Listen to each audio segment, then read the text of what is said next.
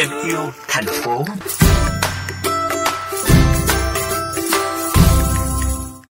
Gia đình bà Lê Thị Ánh ở khu vực 7, phường Ngã Bảy, thành phố Ngã Bảy, tỉnh Hậu Giang đã quen với việc phân loại và xử lý rác hữu cơ tại nhà.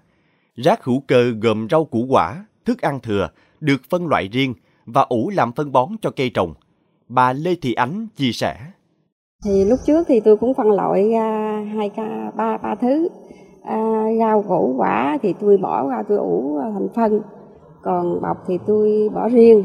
Còn chai đồ này kia thì tôi bỏ qua một bên tôi bán. Đó là với hộ gia đình. Còn với những đường nông thôn còn nhỏ hẹp, xe công trình đô thị của thành phố không thể vào lấy rác, thì Hội Phụ Nữ phường Ngã Bảy vận động kinh phí từ các hộ gia đình thuê người đến tận nhà nhận rác mỗi sáng thứ ba và thứ bảy để vận chuyển đến nơi tập kết. Từ khi có mô hình này, đường làng, ngõ xóm không còn tình trạng vứt rác bừa bãi ra môi trường. Trong nhà mỗi hộ dân đều có hai thùng đựng rác phân loại rõ ràng. Chị Nguyễn Thị Yến ở phường Ngã Bảy, thành phố Ngã Bảy, tỉnh Hậu Giang phấn khởi nói.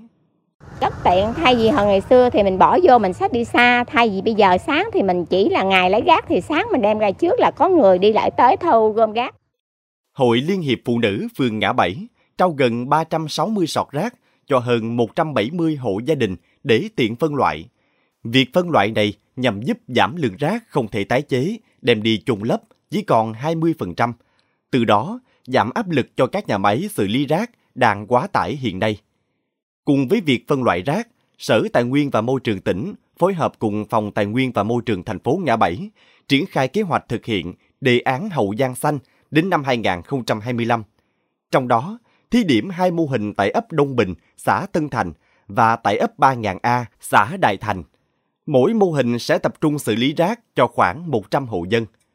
Đối với thành phố Ngã Bảy, công tác thu gom và xử lý rác thải thời gian qua được ngành chức năng thực hiện cơ bản, tỷ lệ thu gom xử lý rác đạt 80%.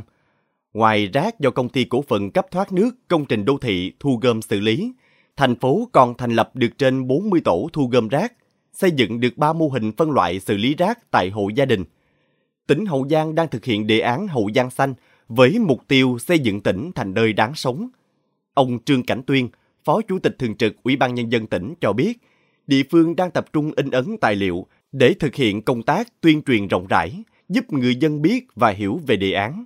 Giao Sở Tài nguyên và Môi trường phối hợp với Sở Nông nghiệp, Liên minh Hợp tác xã, cùng với Ủy ban Nhân dân cấp huyện, lập các dự án đầu tư từ nguồn vốn đầu tư công của tỉnh, chuẩn bị dự án vào năm 2022. Trong đó có trồng cây xanh, dự án mua sắm các thùng chứa rác hoặc xây dựng các hố thu gom vỏ chai, thuốc bảo vệ thực vật, đẩy nhanh tiến độ nhà máy điện rác và dự án xử lý triệt để các bãi rác hiện hành trên địa bàn tỉnh như bãi rác Kinh Cùng, bãi rác Long Mỹ và bãi rác Tân Tiến. Ông Trương Cảnh Tuyên, Phó Chủ tịch Thường trực Ủy ban Nhân dân tỉnh Hậu Giang nhấn mạnh.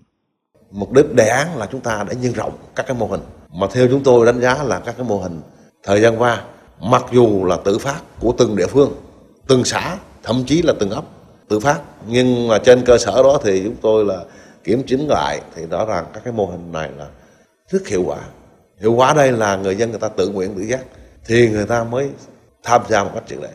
Thì trên cơ sở những cái mô hình như thế trong cái đề án này thì chúng tôi sẽ tổng hợp lại các cái mô hình để coi như là nhân rộng trong địa bàn cả tỉnh thì rất hy vọng người dân trong tỉnh mà đồng lòng tham gia thì cái đề án hậu nhân xanh chúng ta sẽ gặt hái được nhiều kết quả tốt.